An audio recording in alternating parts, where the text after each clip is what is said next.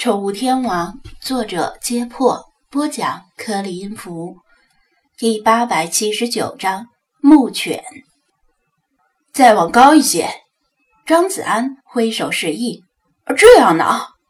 王乾站在梯子上，又把监控摄像头举高一些。差不多了，就安在那里吧。张子安左看右看，觉得比较满意。王乾用螺丝刀和钳子。把摄像头固定住，又给他安装了一个用来遮风挡雨的防雨罩。李坤在下面替他扶住梯子，提醒道：“别安歪了呀！你以为是你呢？连给鱼缸安装 LED 灯都能安歪，我的眼睛自带水平仪，根本安不歪。”王乾手里不停，嘴上自我吹嘘道：“你把梯子扶好就得了。”无论是嘴上还是心里，李坤都不服气，马上反唇相讥：“得了吧，你的钉钉都是歪的，去厕所撒尿时总滋到外面，还有脸说我歪，就是个歪把子机枪！”我靠，你这么说，我可不能忍！王倩不甘示弱，马上接出李坤的黑历史，两人你一言我一语的斗嘴。张子安举着手机，信步溜达。目光盯着手机上方表示 WiFi 信号强度的格子，汪汪汪！二十多条各色各样的幼犬被拴在绳子上，迫不及待地想挣脱绳子，尽情撒欢儿。战天安安静静地站在一边，挺胸昂首，注意周围的情况。尽管他也很想跑跑跳跳，但长期训练。令他不屑于像那些幼犬一样控制不住自己的情绪。斗了一会儿嘴，李坤败下阵来，不得不转移话题，说道：“师尊，弟子有一事不明，想当面请教。”别废话，想问什么就问。”张子安说道。“嗨，好吧，那我就问了，师尊，您往这个鸟不拉屎的地方安监控是为了什么呢？”李坤干咳一声。脸上有掩饰不住的好奇，王乾的手里顿了一下，支起耳朵，也想听张子安的回答。这里是宠物店后方的绿地，只要不下雨或者下雪，王乾和李坤每天上午都要带着店里的幼犬们来这里遛狗，让整天关在展示柜里的幼犬们短暂的尽情撒欢。幼犬们也很珍惜宝贵的放风时间。平时不怎么叫唤的他们，每天一到这时候，就在展示柜里坐卧不安，纷纷叫着提醒主人们该出去玩了。这片绿地隐藏在老居民区的深处，平时人迹罕至，除了住在附近的老住户知道，很少有人知道，甚至连某些导航 APP 上也没有。绿地的另一侧是一片等待拆迁的老居民区，很久之前就嚷嚷着快拆迁了，结果到现在也没拆成。大概是因为拆迁费用太高，拆迁赔偿标准又谈不拢，得不偿失，强弩灰飞烟灭。正是因为这里没有别的人，变成了王乾和李坤遛狗的首选地。在这里，他们可以解开幼犬的牵引绳。让他们尽情玩耍半个小时左右，顺便解决一下生理问题。自从春天来了，这片绿地里突然多了许多流浪猫。王倩和李坤一开始并不在意，但自从上次刘文英家的暹罗被流浪猫传染狂犬病之后，他们就多了几分警惕，不让流浪猫靠近幼犬们，因为幼犬们没有注射狂犬疫苗。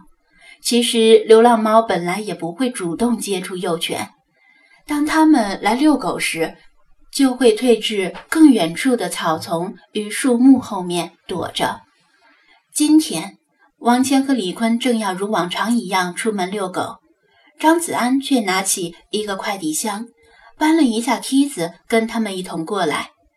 快递箱里是网购的几个监控摄像头和防雨罩。张子安让他们在绿地几处位置分别安装，位置的选取原则是尽量覆盖到更广的范围。幸运的是，宠物店里的 WiFi 在这里还勉强能有一格信号，令摄像头拍到的画面可以实时传播。讲道理，这里是公共绿地，不是张子安他们家开的。除了市政府以外，谁也没有资格在这里私自安装摄像头。但这不是天高皇帝远吗？反正没人管。张子安也不想多做解释，只是说道。让你们安，你们就安，哪里来的那么多问题？李坤吐吐舌头，继续给王乾打下手。张子安信步在绿地里溜达，看到草丛中有不少只流浪猫出没，各种花色，各种体型，甚至还有带着一窝幼猫的成年雌猫，数量比他上次来时更多了，多了好几张生面孔。这里似乎成了附近流浪猫的聚集地。随着流浪猫数量越来越多，他不由得担心起来。这里固然人迹罕至，但也不是说绝对没人来。如果有虐猫者发现这里，会不会把这里当成一处虐猫的理想场地，甚至进一步吸引猫神雕像在这里出现？于是他买了监控摄像头，打算把这里监视起来。摄像头的存在。本身就是对虐猫者的一种震慑，只是流浪猫数量越来越多，聚集在这里的猫不断交配繁殖，生出更多流浪猫，似乎也很成问题。流浪猫是城市里的小动物杀手，不论是天上飞的还是地上跑的，一旦被流浪猫盯上，就很难活命。长此下去，会影响生态平衡。师尊，我们安好了，您试试吧。王乾站在梯子上说道，用力摇晃一下防雨罩，很结实，即使遭遇大风和冰雹也不会脱落。张子安示意他下来，然后用手机连接摄像头。虽然由于网络原因，画面不太流畅，偶尔会卡，但能满足起码的监控要求。王乾和李坤解开幼犬们的牵引绳，同时也解开战天的牵引绳。幼犬们迈开小短腿撒欢儿，兴奋地四下奔跑。它们只顾着玩，稍不留神就跑远了。但是只要任何一只幼犬跑得过远，战天就会窜过去，把跑远的幼犬拦住，并且驱赶回来。和飞马斯一样，战天也是德国牧羊犬。骨子和基因里铭刻了牧羊的天赋，稍加训练之后，便承担起牧犬的任务，而且尽忠职守，完成的非常出色，从没让任何一只幼犬跑丢，或者太过接近流浪猫的地盘。有了战天的帮忙，王谦和李坤的工作量大大减少，只要等幼犬们玩够了，再把它们绑上绳子牵回去就行。而在没有战天的时候，他们则是疲于奔命，根本不敢解开绳子。张子安又拿出一个盒子，打开盖子，招呼他们过来。盒子里面是颗粒猫粮。